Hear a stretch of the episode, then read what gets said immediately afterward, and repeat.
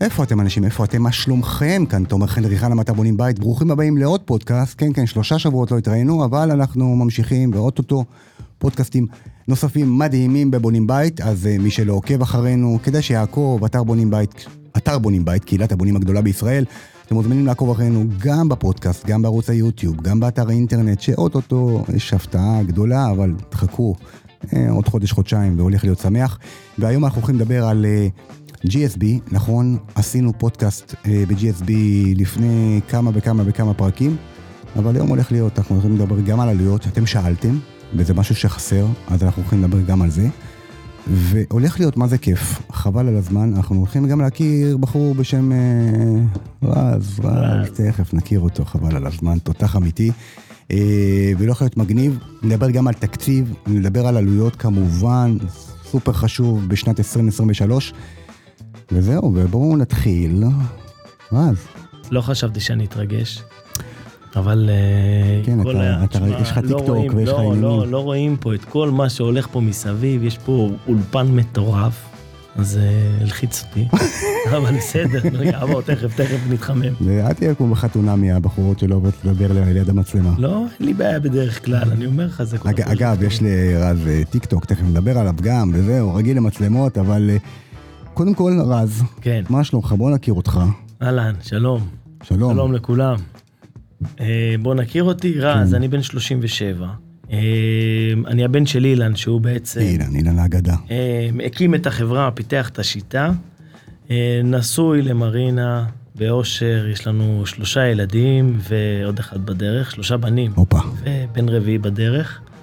אה, גר בגבעת עדה. גר בגבעת נילי. גבעת נילי, זה לא ליד גבעת עדה. לא נילי, זה ליד גבעת עדה, הרבה אנשים חושבים, אה, נילי, ירושלים, מודיעין, לא, גבעת נילי, אה, אחלה מושב, לגמרי. אה, קרוב אליך. לנו חבר'ה מהקהילה שם גם, כן. באמת? כן, כן, כן. כן. גבעת נילי אחלה מקום, אבל רוב הזמן אני לא בגבעת נילי. אתה בשטח, אנחנו אני כמו באוטו, כולנו. באוטו, לגמרי. כל הזמן רץ, על כל היישובים. אז קודם כל. את רז, את אילן אני מכיר שנים על גבי שנים, תכף נדבר על השיטת GSB, ICF, מה זה אומר, איך מתקינים, עלויות, הכל, אבל תכף נעשה ככה שיח קצר. את רז הכרתי לפני שלוש שנים, משהו כזה, שלוש שנים. שלוש שנים, כן, כן, כן, היית. בגרמניה, הרבה שנים, כמעט שש. לגמרי.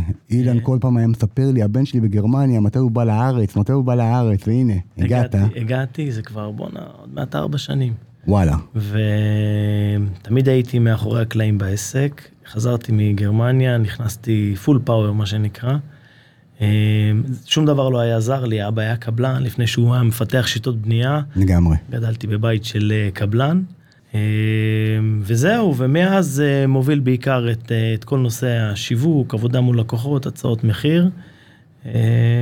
נכנסתי בתור חלק קטן מהמערכת שעובדת טוב, שנותנת שירות מעולה, ומקווה שזה ככה ימשיך, לגמרי. קודם כל אני חייב לומר שמרגישים את השינוי מאז שחזרת. כן? לגמרי. באמת, אמיתי. גם האמת. מבחינת הרוח הצעיר, לא שאילן לא צעיר, אילן הכי בדיוק, צעיר אז אני שיש. כל הזמן אומרים לי, אתה מכניס רוח צעירה, אני לא לא, מכניס אי- רוח, אני רודף אחרי לגמרי, הטורבו לגמרי, של לגמרי, אבא. לגמרי, הוא חבל על הזמן, יש לו אנרגיות. אבל אני אומר, זה כיף שאתם, אה, קודם כל יודעים, זה לא קל לעבוד משפחה. לא, אה, לנו קל, כן, לנו כן, קל, כן, לנו מדהים. קל, זורם לנו טוב, יש תמיד קצת דברים, אבל ממש לגמרי. בקטנה. אז אני קודם כל שמח שאתם איתנו, הם בונים בית כבר המון שנים. המון שנים. ו... ואני יכול לומר באופן אישי שאני בבונים בית, אה, באמת הדבר הראשון שמעניין אותי מעבר לשיטה כן טובה, לא טובה, אה, כן עובדת, לא עובדת, אה, זה אנשים, אוקיי? זאת אומרת, אם השיטה שלכם הייתה מצוינת, אבל האנשים ואתם הייתם לא משהו, באמת, אמיתי, לגמרי, זה הכסף לא מעניין, כאילו נכון. ממש לא. וכשיש את השילוב הזה של אנשים טובים יחד עם מוצר טוב, זה עושה את ההבדל, ואני מדבר באמת מהלב, כאילו, שתבין. אני מסכים איתך. אז- אני- אז קודם אני כל- חושב שזה לא לא רק בעולם הבנייה, זה באופן כללי. אה, אנשים אוהבים להתחבר לאנשים שהולכים על איזשהו מצפן ערכי, ו... ואיתו הולכים באש ובמים, לפעמים זה לרעתך. אה, ואם אתה מתמיד, אה, אנשים בסוף מעריכים את זה, לוקח זמן לקצור את הפירות של לגמרי, התהליך. לגמרי, אבל לגמרי, ברגע שאתה לגמרי. קוצר אותו, אתה יוצר קשרים שהם בלתי ניתנים להפ... לקריאה. לגמרי, אז אני, אני. פונים אליי לא מעט שיטות ועניינים, וקשה לי מאוד להכניס קודם כל שיטות וחברות חדשות, קודם כל אני צריך להכיר את האנשים. באמת, מי עומד מאחורי החברה, מי תהיה איתי עוד חמש, שש, שבע שנים קדימה. אתה יודע, החברות קמות, צצות, לא בעיה לפתוח להם חברה. חשוב שקהילת בונים בית יקבלו בית אמיתי, ואלה הספקים של בונים בית, וזה נכון לכולם. נכון. אז קודם כל אנחנו עובדים קשה בשביל זה, לא מעט, לא מעט זמן בשביל להביא את הספקים הטובים. ובאמת, כאילו, כל, ה, כל העסקים שאיתנו זה באמת משפחה, יחד עם הקהילה, וזה יוצר אה, מה שנקרא חוזקה אמיתית. אז בואו נדבר על GSB קצת. אתה הגעת מגרמניה. הגעתי מגרמניה. ארץ קרה. כן, ארץ קרה. הגעתי, את האמת, לעסק שכבר עובד ומתפקד, לא היה צריך לעשות כלום. אה, היה בעיקר אפשר להרוס. אה, והרבה פעמים כשנכנס דם צעיר ויש לו רעיונות וכל מיני דברים, לשנות ולשפר, אה, בגרמניה בחור מבוגר אמר לי, תקשיב, בעסק שעובד, תיכנס, אל תיגע, תלמד. זה מה שעשיתי. שלושה וחצי חודשים ראשונים, הלכתי, הייתי פועל. התחברתי לקבלן, אמרתי לו, אני איתך, מי ש... אני, אוקיי, אני העוזר שלך. אני העוזר שלך, הוא לא הבין מה אני רוצה. הוא אמר, מי ישלם לך? אמרתי, לא צריך לשלם, אבא שלי משלם לי, הכל בסדר. אני בא לעבוד איתך, עבדתי איתו שלושה חודשים. בנית. אה, בניתי. תפסנת, יצקת. תפסנתי, בדיוק. לא שלא ידעתי את זה לפני. לא משנה, אבל... אבל ככה כן. לרענן את, ה, כן, כן. את, ה, את החושים. אה, לאחר מכן התחלתי ככה דבר דבר ללמוד. אה, הרבה דברים שאתה רואה מהצד, אתה אומר, רגע, אם הייתי עושה 1, 2, 3, זה היה משתפר. הרבה פעמים זה גם לא ככה. יש סיבות, יש אבולוציה של תהליכים, למה הם קורים. אה, היום, אחרי שלוש שנים, אני כבר בשלב של אומר, אוקיי, הבנתי, למדתי, ועכשיו אנחנו עובדים על הדברים הבאים. המערכת שלנו היא התפתחה בכיוון מסוים, הוא נותן מענה מאוד מאוד טוב, אבל תמיד אפשר להשתפר, תמיד אפשר להשתדרג, ושם אני נכנס, אה, ביחד עם אבא כמובן, כי הראש היצירתי זה שלו, וגם אצלנו יבואו הפתעות, אתה נהנה? ממש. באמת? כן. חזרת מגרמניה, זה כאילו, ש... זה שינוי. חזרתי מגרמניה, בגרמניה החיים היו די קלים, די פשוטים. אה, אין את האטרף של הארץ? אין אטרף. אה, בתור יהודי בגרמניה, אתה גם אה, מראש שישי וחצי יום, אה, שבת לא עובדים וראשון חופש. אז אה, אתה חי חיים שבעצם אתה ארבעה ימים בעצם עובד חזק, ובשאר תנ"ך, וזה עובד. עובד, יש יעילות. וואלה, זה עובד, ו... התל"ג שלהם לא רע בכלל. עובד, כן. אה, זה עניין של תפיסה, אה, בארץ אנחנו 180 מעלות לדבר הזה, ואז גם אני נגררתי, אני עובד כל הזמן, בבוקר, בערב, בלילה, אה, אבל אה, זה פעם ראשונה באמת, באמת, באמת, שאני עובד בשביל, בשביל עצמי. העסק של אבא, עדיין הכל של אבא, אבל אני מרגיש שזה אני עובד בשביל עצמי, וזו תחושה אחרת לגמרי, אה, והמחויבות היא הרבה יותר גדולה. לגמרי, הבאת את כל המשפחה מגרמניה. כן, בטח, מה זה? קשה, לא? אה, תראה, אני חייב לספר, אני לא יודע... כן. אתה- אין תעצור אותי, בעיה, לא, לא, לא. אנחנו באנו, אני אספר. אני... אז, אז לא, לא, אז, אני- אספר. אני לפני שלוש שנים התקשרתי לאילן, אה, הייתי חייב אותו דחוף. והוא אומר לי, תומר, תקשיב, אני על מטוס בדרך לגרמניה, אני אדבר איתך. ולא שמעתי ממנו שבוע, פחדתי כאילו. ומסתבר שקרה שם משהו. כן, כאילו, היה לנו, היינו בגרמניה, זה היה אחרי הרבה זמן, גם אבא שלי וגם אמא שלי באו לביקור.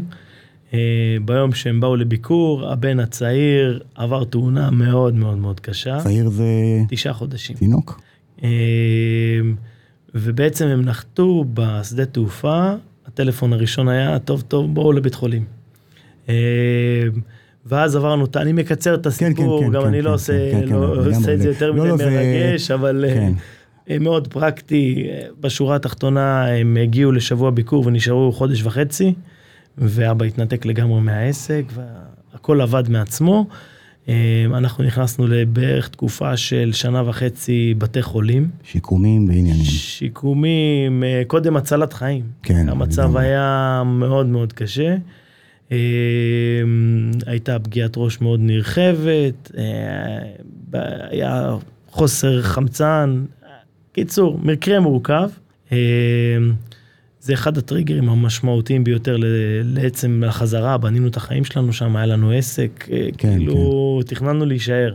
ופתאום הכל משתנה. ביום אחד הכל משתנה.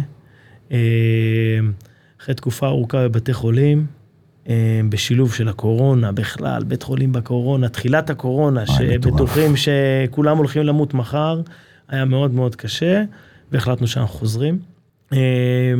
היום, בחלוף אה, שלוש שנים אחרי שאנחנו פה, אה, בן משתפר, אה, בן זה הבן הצעיר, אה, יש לו, הוא נכה בצורה מאוד קשה, אבל הוא משתפר. עשינו פה ב- לפני שנה מהלך של גיוס כדי לרכוש לו איזשהו רובוט בקנדה, ושם נחשפתי לכוח של, של ישראל. של הקהילה. של הקהילה, אנחנו כולם מדברים עכשיו על אה, קוטביות ואלה ומלחמות אחים, אני לא מאמין בדברים האלה. לגמרי. אה, אני הרגשתי אהבה עצומה תוך אה, שלושה ימים. גייסנו 800 אלף שקל אחרי שרצינו לגייס 500, ואם לא היינו עוצרים היינו ממשיכים. אה, פשוט החלטנו שאנחנו לא צריכים לעצור את זה, כי זה לא, זה, אין לנו מה לעשות עם ה... אין לנו תכנון לעוד כסף הזה. והיה תחושה מדהימה, החיבוק שקיבלנו מכולם, מכל הקצוות, מכל המקומות, היה מדהים, מדהים, מטורף. מדהים. ועם אה, כל זה באת עם כל המשפחה לארץ.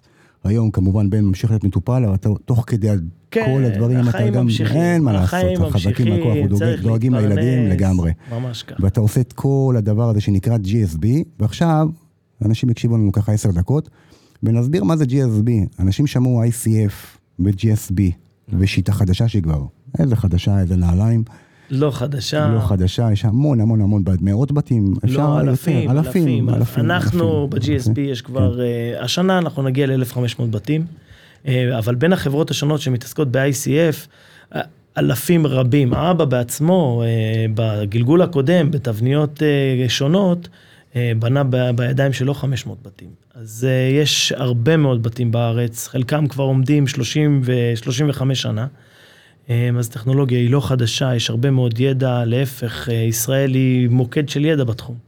וה-GSB למעשה, הוא לקחו טכנולוגיה שקיימת בעולם, אה, ובעצם התאימו אותה ל- לאקלים בישראל. לאקלים, לצרכן, אה, לצורת הבנייה הישראלית שהיא ייחודית, היא שונה לגמרי ממה שקיים אה, בארצות המוצא של הטכנולוגיה הזאת. אה, הבאתי instrument ישראלי. כן. אז הבאת instrument. אז הבאתי instrument, הופה, קצת, שיהיה קצת מצחיק. יאללה, דבר איתי. לפני אה, כמה חודשים הייתי בקנדה, כן. בשביל טיפולים לבן. אשתי ראתה נעל, את האמת בוולמרט, זה נעל של אה, 20, אה, 20 דולר, כן? אשתי לא, אין אין לה קטע עם מותגים. אבל הנעל הזאת היא נעל שמתאימה לחורף בקנדה, אוקיי? היא מאוד יפה, היא מאוד מחממת, היא אטומה למים, יש לה הרבה יתרונות. בקנדה. בישראל את תנעל את הנעל, אה, היא תהיה לך נוחה, היא תחמם אותך, אבל אתה תצא מזיע. אה, היא תהיה אטומה למים, אבל היא לא תנשום. ואז עכשיו סתם עם הבדיחות וכל הדברים, אבל למעשה בעצם, למה זה, למה העליתי את הנושא בכלל? אה, כי הטכנולוגיות האלה הגיעו מארצות קרות. הטכנולוגיות האלה זה תבנית שהיא קלקר משני צדדיה, אה, בניגוד למה שאנחנו עושים. אה, קלקר משני הצדדים, בוא נראה את זה. יאללה. תשאר במקום, יאללה, אני נשאר במקום, רגע שנייה, בוא נעשה ככה. ואני מצלם כמובן. הנה, בוא נעשה, אז בוא נעשה. בזה, אבל תנסה לתאר למי שמקשיב. אני מנסה לתאר, אוקיי? בעצם מה שאנחנו עושים עכשיו זה מרים את החתך הסטנדרטי של טכנולוגיות ה-ICF בעולם, אוקיי? זה למ- למעשה אלמנט של קלקר, אחד שהוא הפנימי, ואלמנט קלקר שהוא הצד החיצוני, ביניהם יוצקים בטון, ואז משיגים את השם Insulated Concrete Forms, תבניות יציקה מבודדות. מעולה. לקחנו בטון שהוא חומר מאוד לא מבודד, הוא מעביר חום בצורה טובה, שמנו אותו משני צדדיו עם חומר מבודד, קיבלנו קיר עם התנגדות טרמית מאוד גבוהה. זה מאוד מאוד מתאים למדינות מאוד קרות. גם אני, בטכנולוגיה שלי, יודע להציע את, ה, את החתך קיר הזה. יש לי מחבר יהודי, המחבר הזה מקבל קלקר משני אתם צדדיו. רואים עכבר פלסטיק כזה אפור, נכון. מיוחד. שהוא יודע לקבל פאנל של קלקר מהצד החיצוני, פאנל של קלקר מהצד הפנימי, באמצע יוצקים בטון כמובן אחרי שסידרנו את הברזל, זה חתך שאני יודע לספק אותו, סיפקתי אולי שלושה בתים כאלה. בעצם בגדול השיטה של ICF, זה חשוב להבין למי שהקשיב ועדיין לא הבין מה זה ICF, זה בעצם שיטה של מעטפת של בית. נכון. יש לנו המון מעטפות של בתים בעולם. נכון. הביסוס אותו ביסוס, המרתף הוא אותו מרתף, האיתום אותו איתום, בסוף יש לנו מעטפת, מדברים אך ורק על קירות המעטפת. בדיוק, שהוא, במקום לבנות אותו בבלוקים, בונים אותו, עמודים וחגורות. בדיוק כמו לפני 70 שנה, נכון. אנחנו בונים אותו בבטון, אה, סליחה, קלקר, בטון, קלקר או בלוק, תכף נדבר על זה. אז הרעיון הוא בעצם לייצר מעטפת שכל הקירות הם קירות נושאים. קירות, קירות נושאים אני לא יודע מה זה. קירות נושאים זה למעשה קיר שיודע לשאת משקל. אוקיי. עמוד הוא נושא, הוא נושא משקל. אה, מה זה המשקל הזה שהוא נושא? זה המשקל של התקרה, זה המשקל של הקומה השנייה. אה, בעצם כל מעטפת הבית, רק מעטפת הבית בנויה בקירות עליהם, עליהם נח או הגג או הקומה מעליו, והוא מחזיק את ה... אה, נותן חוזק לקירות ונושא את המשקל. אה, הקירות המיוחדים של ה-GSB, אה, בעצם לקחו את הטכנולוגיה הזאת שקיימת בכל מיני מקומות בעולם, כולל בגרמניה, שהיא ארץ כן. המקור, שאבא שלי יצק בתבניות של קלקר קלקר בשם איזורסט לפני אה, 30 שנה, והוא ניסה לשווק את התבניות האלה בישראל, והוא הצליח בצורה חלקית. היה לו מאוד מאוד קשה. אנשים בישראל, קשה בצד המקצועי או קשה בצד של הצרכן? שניהם. וואלה. אז בוא נתחיל עם הצד של הצרכן, כן. אוקיי? או הפוך, אתה יודע מה? הצד המקצועי. הצד המקצועי, הקושי העיקרי היה מבחינת הנדסה. הצד ההנדסי אמר, אנחנו לא יכולים לשלוט על הברזל בתוך תבנית שהיא סגורה משני צדדיה. למעשה שבונים בתבניות של קלקר משני הצדדים, בונים שורה, שמים ברזל, זה בעצם בחתך הזה, אבל... אה, כן, רואים את אה, זה רואים במצלמה. אותו שם. בחתך הזה בעצם בונים שורה, שמים ברזל אופקי, בר- בונים עוד שורה, שמים ברזל אופקי, ואז מגיעים לראש הקיר ומשחילים את הברזל האנכי, קושרים אותו ככל הנראה למעלה, אמ, אבל יש בעיה מאוד קשה בקשירה של הברזל הזה למטה בתחתית הקיר. אוקיי. עכשיו, הבעיה הזאת היא מוכרת לנו בחברה מאוד, כי אנחנו בנינו בתים כאלה, הרבה, 500 בתים כולל שכונות. אני בתור ילד זוכר את עצמי נוסע בטיוטו של האבא עם הפלאפון הגדול הזה. כן, כן, הבננה. ושומע צעקות של מהנדסים וויכוחים על זה שאי אפשר לשלוט בברזל. ואבא שלי האמין בלב שלם שזה יותר טוב מדברים אחרים, וניסה לשכנע. חלק מהאנשים הוא הצליח וחלק לא. הדבר השני, זה אמ, הקלקר הפנימי הזה, זה מתקשר גם לעניין הצרכני, הוא לא תרומתי למי שגר בבית. למה הוא לא תרומתי? אין לנו צורך אמיתי בהתנגדות טרמית כזאת גבוהה של שני קלקר, אתה מגיע פה להתנגדות טרמית של כמעט חמש, value ארבע חמש. וחצי, כן. אין שום מקום בארץ שצריך R value כזה גבוה. למי שלא מבין, עכשיו אני אעשה סדר, בלוק פומיס ממוצע 22, מגיע להתנגדות טרמית של 0.9. נכון. אוקיי, אז אם אתם לוקחים את ההשוואה, זה ארבע וחצי. ארבע זה וחצי, מטורף. משהו כזה, זה מטורף, באמת, ו... אבל אין לזה הצדקה בארץ. יש לזה הצדקה במינוס 30 בקנדה. כן. יש לזה הצדקה. כאן אין לזה הצדקה.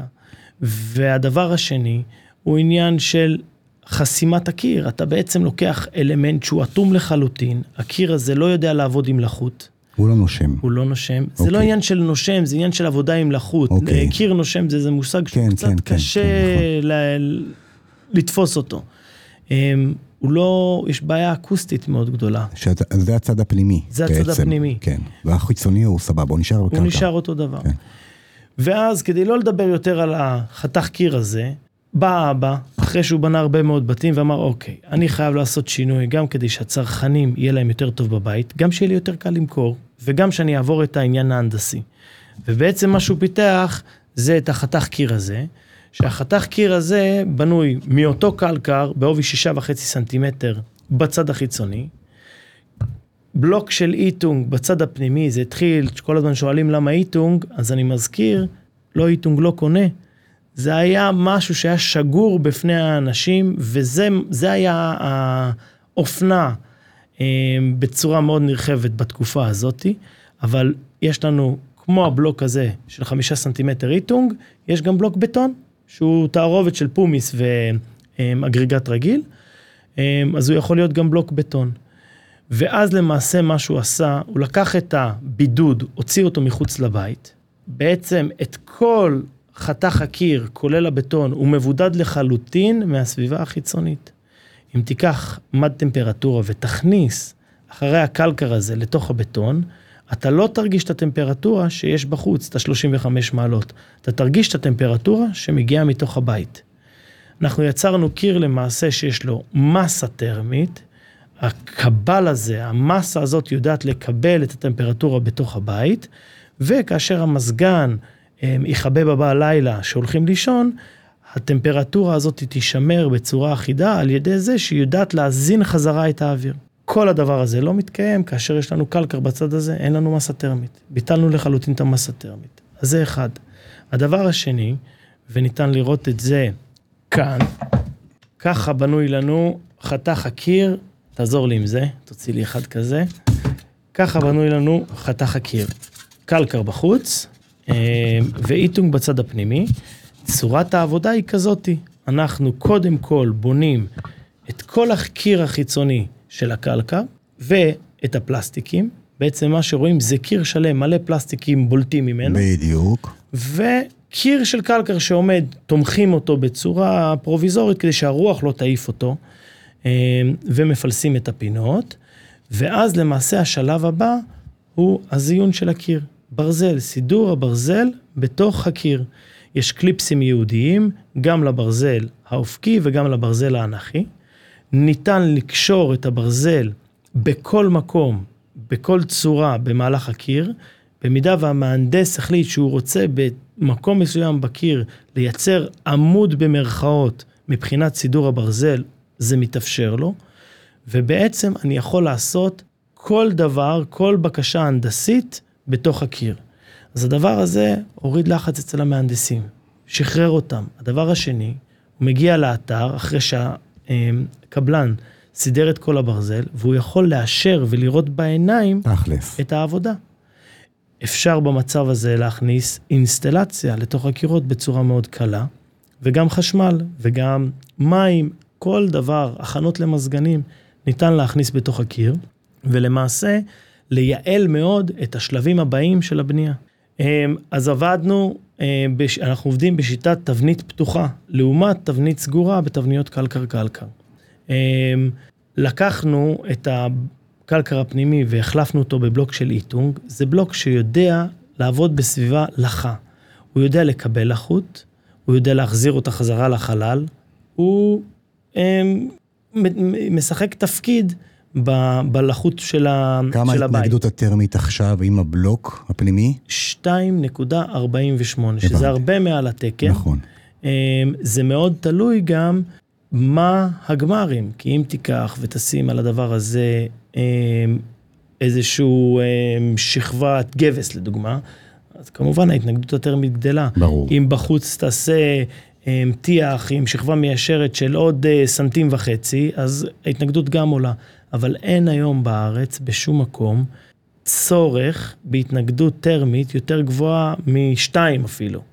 ולכן התקן שהוא מדבר היום, אני, אל תתפסו אותי על המילה, כי אני שונא תקנים ושונא את המספרים של התקנים, אבל התקן מדבר על משהו בסדר גודל של 1.5, 1.6. 1.6.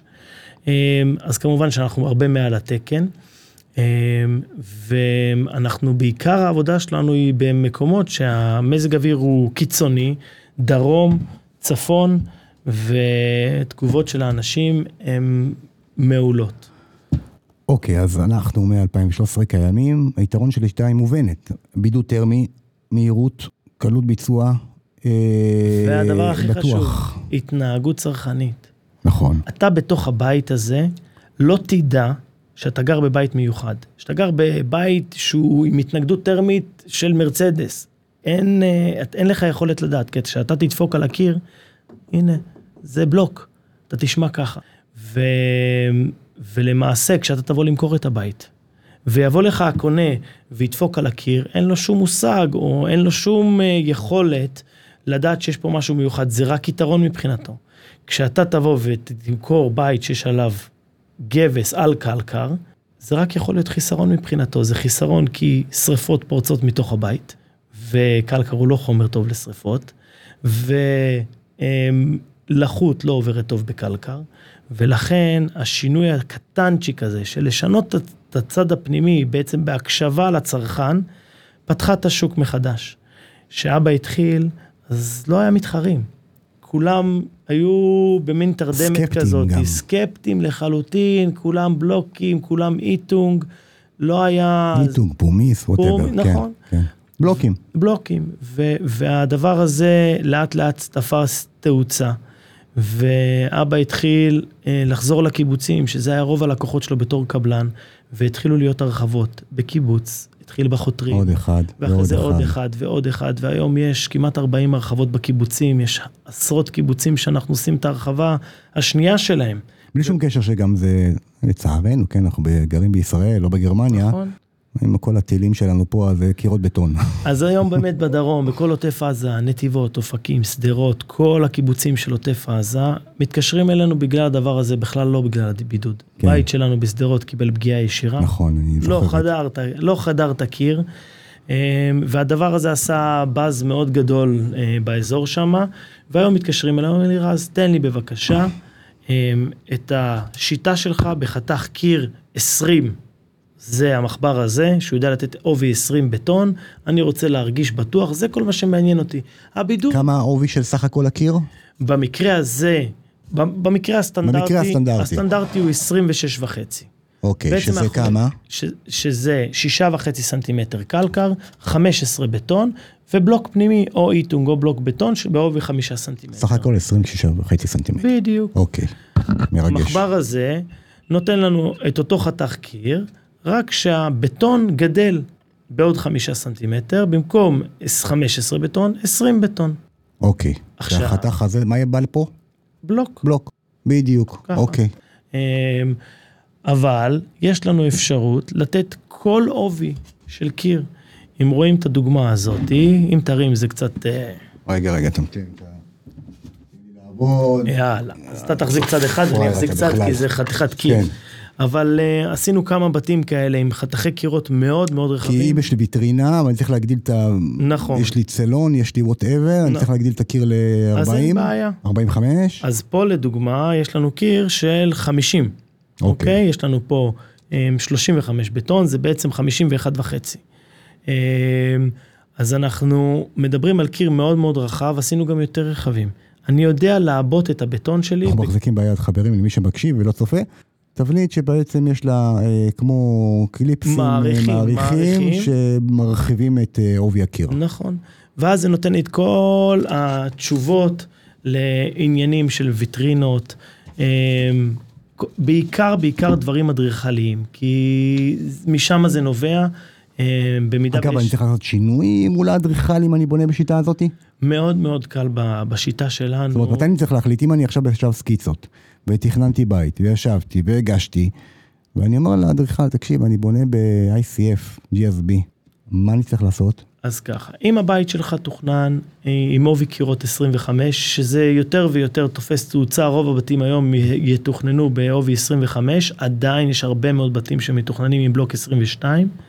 אה, זה איזשהו משהו היסטורי, כן, כן, כן, עניין כן. של חישוב שטחים, זה בכלל לא לגמרי. רלוונטי לבנייה, אין היום חתך קיר בעובי 22. אז אם מתכננים בעובי 25, אני אגלה עכשיו סוד מקצועי, דבר איתי. אם מתכננים את הבית בעובי 25, אתה תתאים לכל השיטות, לא ל-GSB. כן, כן, כן, ודאי. אתה תת- תתאים גם לבנייה קלה, או בנייה מתקדמת, אתה תתאים גם לקל, לשיטה עם הבלוק עם הקלקר באמצע, אתה תתאים גם אה, לתבניות ICF אחרות, כי ההתאמות הן מינוריות, מינוריות. כן. ואז אתה תגיע לשלב תוכניות העבודה, ובשלב תוכניות העבודה צריך לקבל החלטה. אבל השלב הזה הוא מאוד מתקדם, הוא אחרי היתר. נכון. Um, כמובן שיש ניואנסים קטנים בתוך הוא בשלב ההיתר. ההיתר, כאילו, אה, כן. כן, אמ, יש ניואנסים קטנים בתוך ההיתר, שיטת הבנייה לא יכולה להיבחר תמיד ברגע, אה, בדקה ה-90, אבל אפשר. אז אה, ואם עתיד- תכננתי ב-22? אם תכננת ב-22, יהיה איזשהו שינוי תוכניות ברמת תוכניות העבודה. אה, כמובן, אבל מול המועצה אני צריך גם... אה, אתה לא, אתה לא, ברוב המקרים אתה לא צריך, אוקיי. כי יש tolerance שמאפשרים לך לעבוד, כמובן קווי בניין הם קווי בניין, אבל עדיין יש לנו tolerance שאנחנו יכולים לעבוד. אה, עשינו המון המון המון בתים שתוכננו 22 לבלוק 22, בהתאמות מאוד מאוד פשוטות, אה, התאמנו את הבתים לשיטת הבנייה שלנו, לפני שנדבר על עלויות, כן. שזה ה- שזה הלב. הלב, הלב העניין של בונים בית גם. אבל בואו נדבר קצת על השיטה. מה החסרונות? אה, יש חסרונות כמו בכל שיטה. יש חסרונות. החסרון האינטואיטיבי, כמובן זה עלויות, זה יותר יקר. זה הקדמה גם למה תכף נדבר על הולכים עלויות. לדבר. אבל, אז, אז בוא- כיף לי בוא- להפחיד בוא- לפני, כן, ואז כן. להרגיע כן, אחר כך. לא, לא, אבל זה, קצת לא- יותר יקר. זה לא נורא. כן. אמ, קודם כל, זה, זה, זה רטוב בצד הפנימי. זאת אומרת, אני, אם נגיד אעשה... סיומת, עושה, אה, כן, אם אני עושה נגיד קלקר קלקר. אני עובד יבש, לא, לא, לא, לא, זה... ופה אני עובד רטוב. לא, אתה יכול... קודם כל בוא תסביר מה זה, מה ההבדל בין. יבש לרטוב. אוקיי, יבש ורטוב זה מושג בעולם הבנייה, בעיקר של קבלנים, לצורת עבודה. טיח זה שיטה רטובה, גבס זה שיטה יבשה, בלטות זה רטוב, ואם עושים אה, רצפת צפה זה יבש. הם, יש כל מיני מושגים כאלה, העולם הולך היום אה, בעיקר בפרויקטים גדולים יותר לכיוון הרטוב, והסיבה היחידה שהמהפכה לא קורית זה כי כל הזמן הלקוחות מחזירים את הקבלנים, אנחנו רוצים טיח בתוך הבית, אל תשים לי גבס. מה אתה עכשיו מבלבל לי על רצפה צפה? תשים לי אה, מרצפות כמו שצריך, אני ככה אוהב. אם היה יכולת, רוב הקבלנים היו הולכים לשיטות היותר יבשות, כי יותר קל להם. אצל- טבס כפול, גבס כפול. אה, שפכטל צבע והתראות. למרות, למרות שאני גם שומע קול מקבלנים שאומרים, תשמע, יש, יש, אני שומע את כולם. נכון, שאומרים, אני גם ככה מטייח כן, בחוץ, כן. אה, בכל מקרה, אז אני מכניס את הטייח פנימה. לי זה לא משנה, יש גם את הקול הזה. אבל אני היום יודע לתת ב-GSB את הקול. אני עושה בתים שהחיפוי הפנימי הוא גבס, אני עושה בתים שהחיפוי הפנימי הוא אה, אה, טיח, אז אני בעצם פתוח לכל השיטות. הבנתי. בחוץ, כמובן, אנחנו עושים טיח. כל... איזה טיח? אוקיי, אז דיברנו על חסרונות. אז אני לא רואה בזה אה, איזשהו חיסרון, כי גם שם בעולם הטיח הייתה איזושהי אבולוציה. אה, אבל בעבר, הטיח על גבי הקלקר היה משהו שהוא פחות מוכר, ואנחנו מוסיפים שכבה. מה זאת אומרת מוסיפים שכבה? על גבי הצד ה... תביא את הקלקר הערוב, כן, כן, כן. תוציא רק את הקלקר. זה בוא נוריד למטה. לא רוצה לדבר על המחבר הזה, רוצה. לדבר רק על הקלקר. זה הצד החיצוני שלנו. אה, כן. הנה המצלמה שלי. זה כן. הצד החיצוני. אה, אנחנו מקבלים בעצם את כל המעטפת, המטרה שלה שכל המעטפת תהיה לבנה, כדי שהתשתית הטיח שלנו תהיה על חומר אחד כי בלבד. הקלקר, כשהוא עומד בשמש תקופה, מה קורה לו? הוא מציב. מציב. הוא מציב.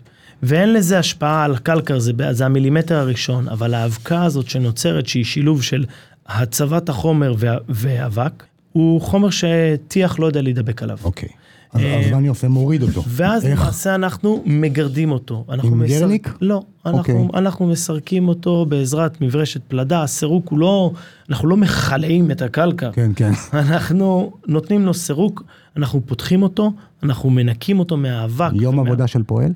אמ, לבית, לבית. כן. יום עבודה. כן, בעצם אוקיי. אנחנו מעמידים את הפיגום, מכינים את כל הבית, לא יודע אם פועל אחד, שני פועלים, כי אף אוקיי. פעם לא כיף לעבוד לבד. לא, לא, ברור. אמ, אבל יום עבודה של שני אבל פועלים. יום עבודה של שני פועלים, מכינים את הקלקר. בואו נודה על האמת, זה לא העבודה הכי סימפטית. זו עבודה שהיא לא נעימה, אבל זה גם לא big deal. כן. אמ, ואת הדבר הזה אנחנו מ- מנקים את האבקה הזאתי ומכינים את התשתית לטיח. השכבה הראשונה שתבוא על הדבר הזה היא שכבה מאוד דבקית. זה נקרא טיח סלע וטיח גרנית וטיח דבק, לכל חברה יש את השם שלה. המטרה של השכבה הזאת היא בעצם לייצר שכבה מקשרת בין חומר פולימרי הקלקר לבין החומרים הצמנטיים שיבואו אחריו. אמ, רואים אותנו, נכון? אז בעצם אנחנו ניקח, נדביק על הקלקר המחורץ שעשינו את השכבה הפולימרית, נטביע בתוכו רשת אינטרגלס, שזה בעצם רשת אמ, עם ריבועים, היא- זה נראה כמו פלסטיק, אבל זה לא פלסטיק, כן. זה רשת אה, מסיבי זכוכית, שהיא, המטרה שלה אמ, לשריין את השכבה הזאתי, עוטפים את כל הבית. עוטפים את כל הבית, כן. ולאחר מכן אנחנו לוקחים ועושים שכבת טיח מסורתית לחלוטין, שכ... הרבצת צמנטית, שכבה מיישרת ושליך צבעוני. טיח שחור מיישר וצבעוני, נכון. וצבעוני, רגיל. נכון. אמ, אז ההבדל היחוד, היחיד הוא רק בגירוד. כן, אבל אני חשוב לי להגיד משהו הכי חשוב בדבר אוקיי. הזה. היום אתה הולך בבתים בכל הארץ, בגלל שהתקינה נכנסת יותר ויותר, כל הבתים שלך, על כל גשרי הקור יש קלקר. היום אין בית שאין לו לפחות 35 אפילו 40 אחוז קלקר בחוץ. 30 אחוז, כן. נכון. כן, אדקס. אדקס. ככל שאתה הולך לאזורים טרמיים יותר קשים ואדמות יותר קשות, ככה יש יותר אלמנטים של בטון ו... שמחופים בקלקר, וככה יש יותר קלקר במעטפת. אמ, אחוז הבלוקים בשלדים היום הוא כל הזמן הולך וקטן. נכון. אמ, ולמעשה זה יתרון מאוד גדול לטכנולוגיות שלנו, כי חברות הטיח לא באו ושיפרו את הטכנולוגיה שלהם על טיח על גבי קלקר בגלל GSB, אלא בגלל רצון השוק, והם מבינים שבכל בית היום יש לך מערכת טיח שהולכת להיות על קלקר, והיום ההמלצות של שניים, אני לא אגיד שמות, אה, לא רוצה להסתבך, אבל שני, שלושה מהחברות הגדולות, מערכת הטיח המומלצת ל-GSB היא אותה מערכת שמומלצת על קירות בלוקים או איטונג. אה, למה זה ככה? כי פשוט יש המון קלקר בבתים. אה, ולכן זה כן איזשהו חיסרון קטן, נכון, אם יש לך בית שהוא בלוקים, קורות ועמודים בלי קלקר, אתה תבוא, תעשה ישירות הרבצה צמנטית, הטיח שלך יהיה יותר זול. אה, אני, היום רשתות, הרשת, על שמים. גם בבלוקים. נכון, גם בפנים וגם בחוץ. נכון. אה, אה, ולכן, השוני של הגירוד בלבד. השוני של הגירות בלבד, וזה אפשר מאוד בקלות לתת לו תו, אה, תג מחיר לפני תחילת העבודה, כן. זה לא משהו שצריך להפתיע. כשבאים אליי לקוחות, אומרים לי, תשמע, תמליץ לי על קבלן, אני אומר להם, אין בעיה, תחזרו אליי בשלב הטיח, אני גם אמליץ לכם על טייח, שיודע לתמחר את זה, כי יש פה יתרונות אדירים לטייח. לגמרי. טוב, היום כבר אנחנו, יש הרבה טייחים, כי עברנו נכון, אלפי בתים. חיסרון נוסף שאנשים שואלים אותי זה אחד, שינויים, שיפוצים עתידיים. אתה יודע, אם יש לי קיר בלוק עם 10, יאללה, תוריד אותו, תפרק אותו, להתראות. אה, נכון ולא נכון, כי אוקיי. בסוף בסוף כשאתה בונה בית מבלוקים יש לך עמודים וחגורות, אתה רוצה לפתוח ויטרינה ויש לך עמוד באמצע, אתה לא יכול לפתוח ויטרינה. כן, כן, צריך לתמוך. צריך לתמוך אותה, צריך לייצר איזושהי קורה מעל, אתה נכנס לעבודות של תפסנות, אבל מה קורה בשיטה הזאת אם אני רוצה לשפץ ולהוריד קירות? אתה איפה שאתה תחליט, כמעט כל מקום שאתה תחליט, אתה תביא מנסר בטון, הוא ינסר לך את הפתח הרצוי, על זה תבוא הלבשה של אלומיניום, בזה סיימת את הסיפור. אמ, זה מאוד מאוד מפשט את העניינים. כן, לא תוכל לעשות את זה לבד עם פטיש 5 קילו, אבל בוא, מי היום עושה שיפוץ לבד? אמ, זה בעצם זה מאפשר לך חופש מאוד מאוד גדול אמ, לשינויים עתידיים. זה מאפשר לך חופש מאוד גדול בבנייה של קומה שנייה. אתה לא צריך לעשות תכנון מיוחד לבית שיהיה מתוכנן לקומה שנייה, כי ברגע שאתה תבנה קירות נוסים, אתה כן תצטרך לתת איזשהו אה, דגש, כן, יכול להיות שאני אצטרך לבנות קומה שנייה כדי שהמהנדס באמת יאשר את זה, אבל השינויים שתצטרך לעשות הם אפסיים. לגמרי.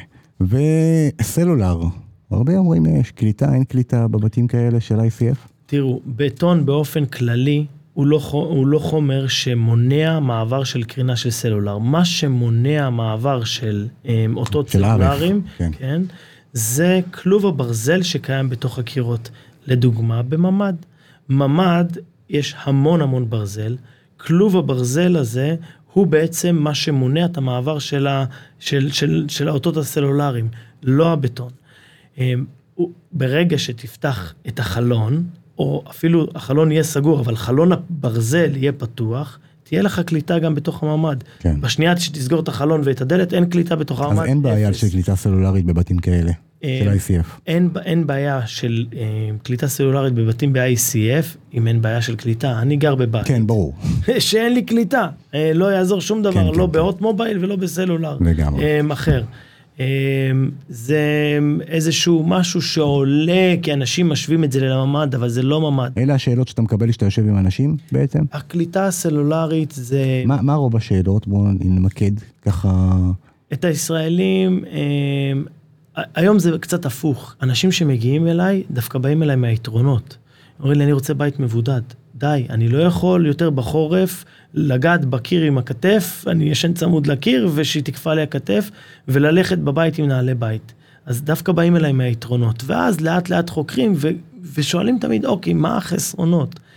ועולה עניין הסלולר, עולה עניין של גז רדון, שהוא בכלל, בכלל, בכלל לא קשור לשיטת הבנייה, אין קשר לשיטת הבנייה. הוא מתקשר מכל מיני דברים שהם לא קשורים, כן, כי הוא, כן. הוא נתפס בממ"דים, הוא נתפס בחניונים, אבל הוא לא קשור, אני לא רוצה לפתוח את הנושא, זה נושא מאוד רחב. עוד דבר שעולה מאוד, זה עניין של קרינה.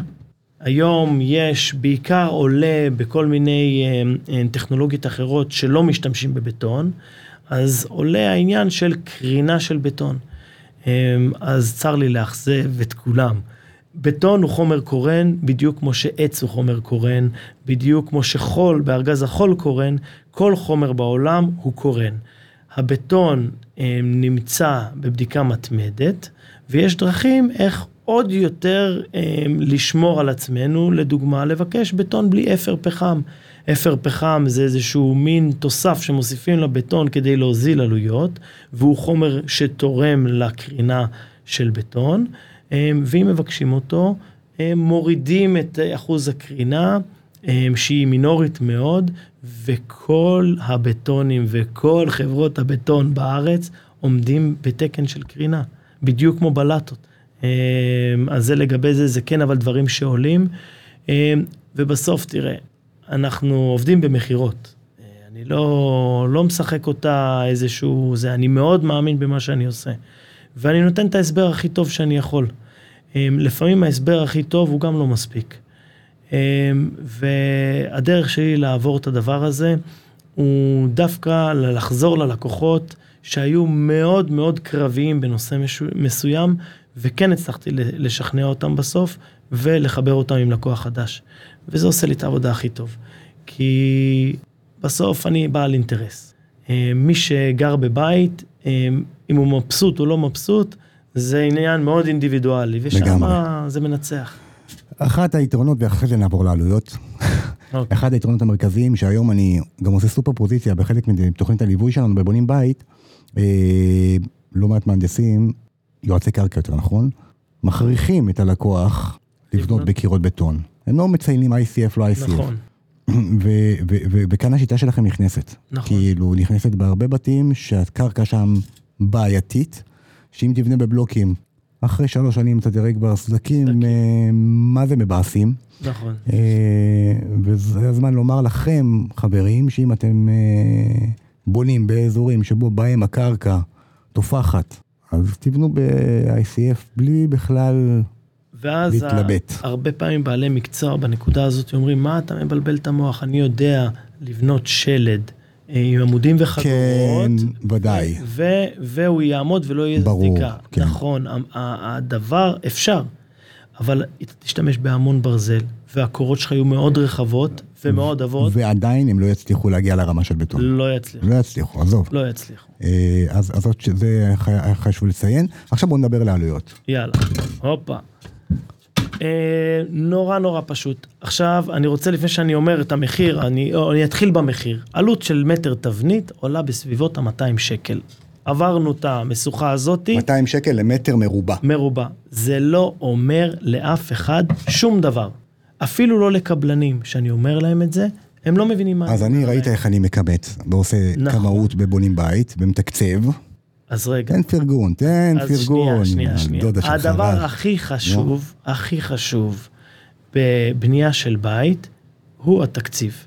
עכשיו, אני אה, מלווה בערך 250 בונים בשנה, ורואה כל מיני חכמולוגים, כן. אנשים שמקשיבים, אנשים בלי ידע, שלוקחים בעלי מקצוע, רואה הכל מהכל. ההבדל בין זוג שעשה הכנה תקציבית לבין זוג שלא עשה הכנה תקציבית, זה לסיים בית עייפים ומרוצים, או לסיים בית בלי דשא עם חרמרה בחוץ, ועם כמעט גירושים. זה ההבדל, זה... והעלות של הכנת תקציב היא זניחה. לגמרי. זה הפרויקט הכי גדול שלכם, תעשו הכנה תקציבית אצל אני, תומר. לגמרי, אני מלווה אותם משלב הסקיצות עד אה, לא נכון. ידע מה שנקרא, ו... ואנשים לא מבינים משהו אחד בשירות. בוא נדבר באופן כללי על שירות כן. של תקציב, כדי שזה כן. לא יישמע כאילו אנחנו אומרים רק לא, לא, לא, כי יש לא עוד המון קשור, אנשים כי כמו... לג... הכל בסדר. אני אומר, רק אומר, כשבן אדם מתחיל את... לעשות סקיצות לבית שלו, לצערי האדריכלים לא... הם לא אינטואיט בתקציב, הם הם- מתכננים. חלקם כן, חלקם לא. אני לא מכליל, הרבה אבל פעמים רובם נכנעים לא. ל- ל- לרצונות, הם רוצים להגשים, ל- נכון. זה לא ממקום רע, הם רוצים להגשים ללקוח נכון. שלהם את החלום שלו. וליווי תקציבי כזה בעצם עוצר. אחד, ה- והוא נותן לך עוד משהו. הוא נותן לך חבר טלפוני. לגמרי. כי לתומר, ברגע שהוא סיים תקציב, זה לא הנה תקציב עזבתי אותך. אותו לקוח שעשה תקציב אצל מישהו, אצל כל קמאי, במהלך התהליך תמיד יתקשר אליו ויחזור אליו. לא, לא, אני עוזר עד היום לאנשים שחוזרים אליי תקשיב, גם אחר כך. כתוב לנו 5,000 שקל אה, אינטרפוצים, למה זה עולה לי חשוב, 7,000? והכי חשוב בתקציב, שאני, כבודו במקומו מונח, בבונים בית אנחנו... נותנים זה- זה- הרבה מעבר. הרבה מעבר, וזה גם כלי שעוזר להם במשא ומתן בצורה נכון. מטורפת. נכון. עכשיו בוא נדבר על GSB. יאללה, GSB GSB. אמרנו 200 שקל 200 שקל למטר. תבנית, אוקיי? בלוקים, בוא נעשה קצת... אה, בלוק עם קלקר באמצע. השאלה למה אתה משווה. בדיוק. יש בלוקים שנקרא, נגיד רביד דור 3. אוקיי. רביד דור 3 זה הבלוק הכי מתקדם היום בארץ, נכון, של 2.3 בידוד טרמי. נכון, הוא, העלות שלו בסביבות ה-200 שקל למטר מרובע, נכון. אוקיי? בדיוק. בלוק, יהלום, בלי הקלקר בערך 140 140 שקל, כן, איטונג אה, 25 גם. הכי פשוטים זה באזור ה-60 שקל, משהו כזה. אוקיי, אז בואו נתחיל מזה. תראו, שאלה שוב, למה אתה משווה? זהו. אז דבר ראשון, אני אף פעם לא משווה לבלוק הזה של ה-60 שקל, כי הבלוק הזה של ה-60 שקל הוא פסה, זה כמו שאני אגיד לך, לא, "שמע, ברור, הוא לא- לא מבודד. יש לך סמסונג אולטרה, אבל אתה גם יכול לקחת את הנוקיה ש-6310, איך זה נקרא? דחיל רבאק. זה בכלל לא, זה בכלל לא על השולחן. אה, מי שרוצה לבנות בבלוק של 60 שקל, עם אה, בלי קלקר על הגשרי הקור, בבקשה. יש לו דברים יותר חשובים, זה הכל בסדר, אני לא מתאים לכולם. אני כמובן משווה את עצמי לבלוקים שהם קצת ברמה יותר גבוהה, אם זה הבלוק פומיס, אם זה הבלוק של אה, שלוש. 25, הבלוק עם הקלקר באמצע, אה, שבמאמר מוסגר, שאף אחד לא ישמע, את הבלוק הזה, את הרעיון, אבא הביא מחו"ל. לגמרי, אני, אילן, אילן סיפר לי. אבל, אה, אבל, אבל שוב, צריך להשוות תפוח לתפוח. נכון. אז עכשיו, צריך לזכור שאנחנו מדברים על חלק מאוד מאוד קטן מהשלד. רק המעטפת, רק המעטפת. הביסוס, אותו אה, ביסוס. אותו ביסוס. אה, הרצפה היא אותה רצפה והתקרה היא אותה תקרה והאלומיניום יהיה אותו אלומיניום והכל יהיה אותו דבר וגם בטיח, הטיח בסוף יהיה אותו טיח. אה, ההבדל היחיד הוא בעלות המטר מרובע חומר ובטון. למה אני לא מציין ברזל? ברזל זה אותו דבר. בין בלוקים, אה, בית שבנוי מבלוקים, יש לנו ברזל בעמודים ובחגורות, אז הוא, בא, הוא אותו דבר, לפעמים אפילו GSB קצת פחות, מבחינת הברזל. תוציא את הברזל מהמשוואה. עכשיו, מה אנחנו עושים בעצם? אז יש לנו את התבנית הזאת, נכון, של ה-200 שקל למטר מרובע, נכון. נכון? תכף אני אגיד, כמובן, תכף אני אגיד כמובן. מההיסטוריה של התקציבים שלי, כמה בתכלס זה עולה, אבל מה שמתווסף לנו פה זה הבטון. בטון. שבית ממוצע זה בערך לתבניות, אה, נגיד 25-30 קוב, נכון? פחות או יותר. אני, אני. אני אפרוט את זה למטר, בתוך אה, מטר תבנית יש בטון בשווי בערך של 60 שקלים, כי הבטון הוא קצת יותר יקר, אז 260 שקל. 260 שקל. אה, הברזל, שיש ברזל, אותו ברזל, הוא אה, עולה בערך 45 שקלים, זה לפי ממוצע של בערך 12-13 קילו ברזל, לפי מחיר של 3.8 לטון, בוא נגיד, זה קצת פחות היום. שלוש וחצי. שלוש וחצי, אני הולך על הגבוה, שלא יתפסו אותי במילה, גם המחירים משתנים. אז אנחנו מגיעים בערך ל-300 שקל חומר. תוסיף על זה קצת הובלה, קצת ברגים, קצת זה, עוד עשרה שקלים, 310 שקל מטר חומר. עכשיו, לבונה הפשוט, הנתון הזה לא אומר כלום. אבל לא יהיה קבלן שאני אגיד לו את הנתון הזה ויגיד, בואנה, רגע, אין פה הבדל כזה גדול. אם אתה עכשיו מחשב את החיסכון שלי בימי עבודה, אין פה הבדל כזה גדול. והיום מה שקורה לי, זה הרבה קבלנים, קבלנים שעובדים איתי, שבונים רק GSB. כשאתה תבוא אליהם ותבקש הצעת מחיר, הם ייתנו לך הצעת מחיר של הבית שלך, לגמרי. בבלוקים, בעוד 25 אלף שקלים. לא כי החומר שלי עולה רק יותר ב-25 שקלים, 25 אלף שקלים יותר, הוא עולה יותר. אמ, ואיך הוא עולה יותר? קח מעטפת של בית, בסדר? מעטפת של בית, בוא נגיד, בשביל המספרים העגולים, 200, 200, 100 מטר מעטפת של בית, בסדר? בשביל המספרים שיהיה קל להבין. 100 אה, מטר מעטפת, כפול 200 שקל למטר, תבניות, יעלה 20,000 שקל. 20,000 שקל. כן. קח את הבית הזה ותשים בו בלוק דור 3, אוקיי? יהיה לנו בערך 70 אחוז מהבית בלוקים, נכון. נכון? 70 אחוז, זה אומר 70 מטר. 70 כפול 200. זה 14,000 שקל. 14,000 שקל. זאת אומרת שהפער ביני לבין דור דור שלוש. 3 הוא הוא 6,000. 6,000 שקל. עכשיו יבואו החכמולוגים ויגידו, רגע, אבל אמרת שיש יותר בטון. נכון, יש יותר בטון, אבל לא חישבנו את הבטון כרגע, ב... לא בבלוק רביד ולא בשיטה שלי. לי יש ב- יותר מבבית רגיל עוד עשרה קוב. עשרה קוב, 350 שקל לקוב, 3,500 שקל. בוא נלך על 400 שקל לקוב, 4,000 שקל יותר. אז לא 6,000, 10,000 שקל. אז זה הפער. והפערים האלה הם מאוד מאוד קטנים. כמובן שאם תחזיר אותי עוד פעם לבלוק ש- הפשוט, אז- לבלוק הפשוט, אז הפער כמובן שהוא יהיה 30 אלף שקל. אז, אז אני יכול לומר, שקודם כל, מי שלא מבין, קבלן בסוף, איך שהוא מתמחר, הוא מתמחר כמובן את עלות החומרים שלו, אבל הוא מתמחר גם ימי עבודה. נכון. אם הוא, הוא רואה בקונבנציונלי שיש לו בית עם 15 עמודים, אני אומר, אני את התפסנות של ה-15 עמודים, לוקח לי חמישה ימים, שלושה פועלים, אה, נכון, כל שני פועלים, כל מחיר. פועל 700 שקל, סתם נכון. דוגמה. אז, אז ככה אבל יש מתמחרים. בעיה, יש בעיה אחת שהיא המוקד להכל.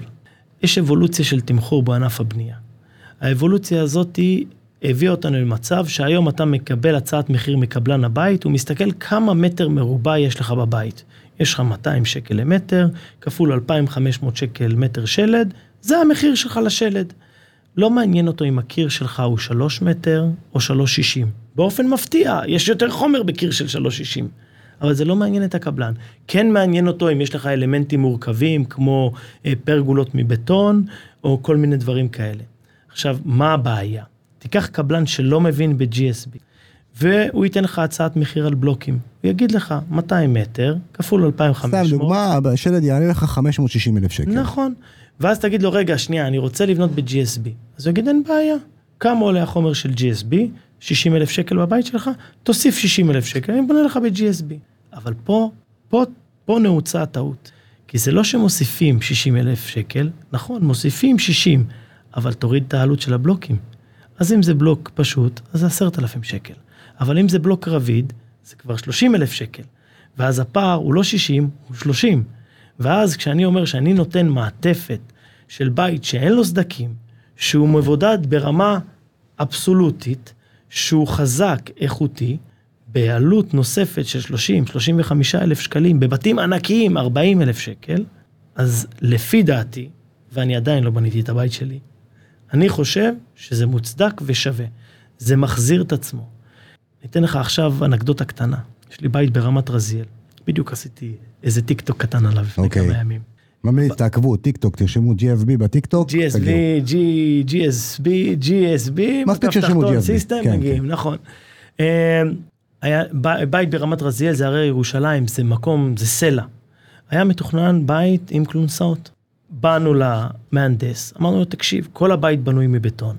בוא נעשה חלופת ביסוס. נעשה פה רפסודה. גם ככה הכל סלע, גם ככה כל הבית בטון. אין בעיה. עשינו חלופת ביסוס, החלפנו לרפסודה, חסכנו קצת כסף. יותר מ-50 ו-60 אלף שקל, ואז למעשה קיבלנו סכום אפס. כי החומר בבית הזה עלה 68 אלף שקל, חסכנו 60 אלף שקל בביסוס, אז בעצם רק נתנו יתרון, והצורת ביסוס הזאתי, בשילוב השיטה שלנו, היא הרבה יותר נכונה לאזור הזה. לגמרי. וגם במקומות אחרים, באזורים חוליים, באזורים בהם הקרקעות תופחות, אפשר לשנות ביסוס ולקבל תוצאה יותר טובה באותו כסף. ושם אנחנו מנצחים. אז בדרום אנחנו מטורפים, ובצפון אנחנו מטורפים, ולאט לאט עכשיו במרכז, בואו נסכם את העלויות. מבחינת שלד, תוספת של, שוב, מה זה תוספת? זה עניין של משא תוספת. ומתן. אני אומר תמיד תוספת. בסדר, אבל אני אומר, אם אתה בא עם תקציב, אתה יכול לאתגר את הקבלן, אתה יכול להגיע למשא ומתן הרבה יותר חכם. נכון. בוא, אבל נגיד, במידה ואתה הולך חכמולוג ואתה בית זה, סטנדרטי. בערך בין 30 ל-70 אלף שקל תוספת. לא הלכת איתי רחוק 70. לא, מ- 70 זה לבלוק, מול הבלוקים הפשוטים. אבל אם אתה הולך על הבלוק של דור 3, אז זה פחות. דיברנו על זה. אם אתה הולך מול דור 3, אתה בהפרשים של 15 אלף שקל. 20, 25. בלוק של ליטיום בערך 25 אלף שקל. אבל זה מספרים שלא נכון להגיד אותם, כי זה ספציפית לבית. בדיוק. זה ספציפית נכון, לבית. נכון, אבל- אני כל בית יותר יכול. אבל למה אני כאילו קפצתי עליך שאמרת 70? כי אין לי בתים עם הפרשים כאלה. אמ, כי מי שבאמת מחליט לבנות את הבית שלו בבלוק הפשוט, הוא בכלל לא מתקשר אליי, כי לא חשוב לו כל היתרונות כן, שלי. כן, כן, כן, לגמרי, אמ, לגמרי. אני- יש הבדל. הוא- אני הוא- כשאני מתקצב בתקציב, אני רושם להם דור 3 ככה, תוספת GSB ככה. מעולה. ככה. עכשיו, אני לקחתי בתים שהיו ב... אה, אה, בבלוק, באזור אה, סאסא בצפון, אה. אוקיי, גליל עליון. אוקיי. אמרו לי, תשמע, אנחנו רוצים חימום תת-רצפתי, היה ויכוח קטן בינינו, אני מאוד אוהב חימום תת-רצפתי. גרתי בבית בגרמניה עם פרקט, שתיים וחצי סנטימטר עץ סלון, חימום תת-רצפתי, פינוק, אין דברים כאלה, והמחמם מגבות. אה, באו אליי, אמרתי להם, תשמעו, יש לי בקיבוץ ברעם הרבה יחידות, הם לא מפעילים את החימום תת-רצפתי. לא אומר שזה לא צריך, יכול להיות שצריך, הם לא מפעילים. בואו תשימו חימום תת-רצפתי, תעשו את ההכנה. ותקבלו החלטה אחרי החורף הראשון אם אתם מכניסים את המערכת, את ה... את המשאבת חום. משאבת חום, כן. והמשאבת חום הזה היא בערך חצי על- מעלות המערכת. 25 אלף שקל, כן. בדיוק. ושתי בתים עדיין לא שמו מושבת חום. אז, אז אפשר לח- לחסוך בדברים אחרים שייתנו לנו יתרונות. לגמרי. טיח, מייקר לי טיפה. כן, טיח מייקר טיפה, 10 אחוז. אה, משהו כזה, כן. אבל, אבל היום, אם אתה הולך היום לכל החברות המוכרות, אני יכול לנקוט בש... דקוליין, נרלט, נדיר, טמבור, כל החברות. אני לא... זה החברות המוכרות, יש גם חברות פחות כן. מוכרות, אה, יש טכנולוגיות של אה, א' צדיק ואורבון של טיחים דייקים. המערכות שהם ממליצים היום על GSB, המערכת המשוריינת במרכאות, הם המערכות שמציעים היום גם על בלוקים, ועליה הם נותנים אחריות. זאת אומרת, שאם אתה משווה אותי תפוחים לתפוחים, גם בטיח אני לא יותר יקר. הם, היתרונות של עבודה של טייח על קיר שהוא ישר לחלוטין, הם דבר ראשון בחומר, דבר ראשון בזמן. ואני יודע היום להגיע לקירות עם אפס סטייה, תסתכלו בטיקטוק, יש דוגמאות כל הזמן, כל הזמן. אני תמיד מנסה לעשות את התמונות, זה נורא קשה להראות, אבל בתים מאוד ישרים. למרות שבינינו, קבלן עקום יכול לעקם כל קיר. וגם קבלן טוב, יכול להיות לו פלטה. נכון. אין אה, זה, בנייה, ומתקנים. לא, אבל לפעמים אני רואה קבלנים, אני אומר, איך, איך, איך. אבל אתה יודע מה אלוהים." ההבדל? נו, כשאתה מתקן קיר עקום, קיר של בלוקים, אתה שם פינות ועושה טיח שישה סנטים. וכשאתה צריך לתקן קיר עקום בקלקר, אתה משאף את הקלקר ועובד על קיר ישר. וההבדל הוא מאוד מאוד משמעותי, כי טיח עבה הוא לא טוב לא לי והוא לא טוב בשיטות אחרות. וכשאני יודע לייצר מערכת של טיח דק על, בכל מצב על, על השיטה שלי, זה יתרון אדיר. לסיכום, עלות בית של 200 מטר, שתי קומות, גרוסו מודו, כמה בכסף זה, מהניסיון ב- שלך יכול לעלות בערך, לי בערך 35 אלף שקלים. כל הבית? כן, אני לא אוהב לדבר באחוזים, יש לנו גם את העניין כן, של כן, האחוזים, כן, זה, כן, זה, כן. זה, זה קצת כן, לוקח כן, אותי כן. למקום מתחכם, פחות או יותר ככה. כמובן, כמובן, כמובן, שיבואו אנשים שבנו ב-GSB ויגידו, מה פתאום, לי לא היה שום תוספת. ובאותה נשימה יבואו אנשים ויגידו, מה פתאום, מה- אני 200,000 שילמתי 80 אלף כן. שקל יותר. זה נוגע לשלב מאוד מאוד קריטי, שהאם נותנים לנו בתור חברה להיכנס ולעזור ולהמליץ על קבלנים במעמד מכרז הקבלנים. עכשיו, בישראל אני יודע, תמיד יש את הפחד שמישהו גוזר עליך קופון. אז אני תביא לי דף, אני אחתום. כל מי שרוצה שאני אמליץ על קבלן, יביא לי דף, אני חותם. אני לא גוזר על אף קבלן, לא מתווך עבודות, אני מרוויח מתבניות. ומי שמוכן לקבל את עצתי ולקחת קבלן, והוא מצליח להסתדר איתו, אה, שמכיר את השיטה, יקבל עלויות, הפרשי עלויות מאוד מאוד קטנים. לחלופין, אם תבואו לליווי של בונים בית, אני מבטיח לכם שאתם חוסכים.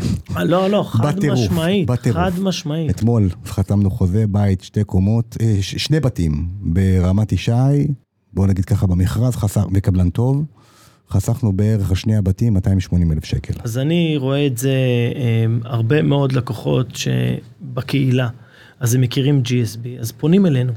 ואני רואה את הלקוחות שעברו את התהליך אצלכם בבונים בית, דבר ראשון הם לא באים עם שאלות מטומטמות. כי, אה, סליחה, זה לא, לא, אבל לא, זה לא קשור, האמת. כן, כן. אה, כאילו, אה, באים אליך מאוד ממוקדים. תשמע, אנחנו שוקלים לבנות או GSB או בשיטה X אחרת. בוא בוא נעשה בדיקה, אני נותן להם הצעת מחיר, הם לוקחים הצעת מחיר המתחרה, לגיטימי, הכל בסדר, מקבלים את השיקול, כן. ו... אבל הם יודעים מה לשאול. לקוחות אחרים שלא באים עם איזשהו רקע מקדים ולא שמעו את הפוסטים של תומר אה, כל נסיעה בבוקר בפקקים, הם באים והם הם, הם, הם לא יודעים לשאול את השאלות הנכונות. כן, זה ו... מלחיץ, מבלבל, זה תהליך, נכון, זה הרבה כסף, נכון. זה לא פשוט. אה, קודם כל זה הזמן לומר לו תודה גדולה לאלעד התותח. בוא נספר קצת. ומה, אלעד? גם על אלעד. יאללה, שלוש דקות יש לנו. שלוש דקות. GSB זה חברה משפחתית לא גדולה, אמ, היא גודלת כל שנה. אמ, זה אבא שלי שהוא הבעלים והמנכ"ל. אילן היקר. אני, שאני אין לי הגדרה מוגדרת, אני עושה הכל, בין אם זה לצקת קירות ובין אם זה לתת הצעות מחיר. אלעד, אלעד הוא איש ליווי הטכני שלנו, אחראי על צוות הליווי הטכני שלנו. רמת הליווי שאנחנו מספקים בשטח היא מטורפת, מטורפת, מטורפת. אנחנו נמצאים בכל היציקות של קבלנים חדשים, מלווים בשטח, נותנים מענה מרמת השלד עד שעושים התקנת חלונות. אמ, עדה, מנהלת המשרד, שמי שמדבר איתה בטלפון קצת נבהל, כי יש לה קול כזה, אבל היא נשמה, היא נשמה, והיא נותנת שירות, והיום בבוקר, בשמונה בבוקר, העירו אותה על איזה בעיית אספקה, ומתפקדת כמו פנתרה. ויש לנו את מאור, שיש את השיווק שלנו בצפון, ויש לנו את הרכש החדש, רועי, שהוא איש, שהוא איש השיווק שלנו בדרום, ויש לנו את uh, um, יריב די, שהוא בצפון הרחוק רחוק, אזור של דן וצפון רמת הגולן, אז הוא משווק אותנו שם, ו, וזה העסק שלנו. ואחד הדברים שהכי מובילים אותנו זה המשפחתיות, זה לתת שירות טוב, משתדלים, לא מצליחים עם כולם, אף פעם לא מצליחים עם כולם, אבל מה שכן מקבלים זה משתדלים, יחס אישי, משתדלים, כן. יחס אישי. ואנחנו לוקחים הכל מאוד ללב, גם את הדברים הטובים, גם את הדברים הרעים. כמוני. ומנסים מאוד מאוד להשתפר מפעם לפעם, אה, ובדרך כלל מצליחים. אה, הרבה פעמים מתקשרים אלינו אחרי שנה, תשמע, אני צריך לתלות פרגולה, מה אני עושה? ואנחנו נוסעים ומביאים את הברגים המתאימים, ונותנים שירות, משתדלים לתת ברמה הכי גבוהה. כיף גדול. לא עברתי שלוש דקות. הכל טוב, אנחנו, מה זה, קודם כל מה זה היה כיף, אני מקווה שלמדתם, אני בטוח שלמדתם. כן. אה, מבחינת אה, עלויות, אני אשים לכם פה בתיאור של הסרטון איזה קובץ אקסל שתראו פחות או יותר. תתקשרו לשאול, יש לכם בית, תתקשרו את הטלפון של אה, רז מופיע פה, אני כמובן 24/7 כן. פה לרשותכם. רז, קודם כל אני מאחל לכם בהצלחה רבה. תודה, תודה. כיף גדול לעבוד איתכם, באמת, כיף. רגע, רגע, תום, בואנה, יש לנו סדרת ניסויים שאנחנו הולכים וואו, לעשות וואו, ביחד, וואו, וואו, משהו גדול. אל תגלה להם מה קורה, אבל הם לא יעקבו, הם יעקבו בערוץ. אבל אנחנו נעשה אה, כמה, סדרת סרטונים באמת מטורפת. לגמרי. כן, כן, כן, ניסויים, יפה. כיף ומצחיק ומועיל. נכון. אז אה, יאללה חברים, אני מקווה שנהנתם, תעקבו אחרינו, תנו בלייק, תעלו שאלות. תעקבו בטיקטוק, ונהיה בקשר. יאללה. בסרטון הבא. ביי. שיהיה המשך יום נעים, בטח כולם ממשיכים לעבודה עכשיו אחרי שהם האזינו. אתה לא פראייר בכלל, רב, אני חייב להגיד. ביי. יאללה, להתראות.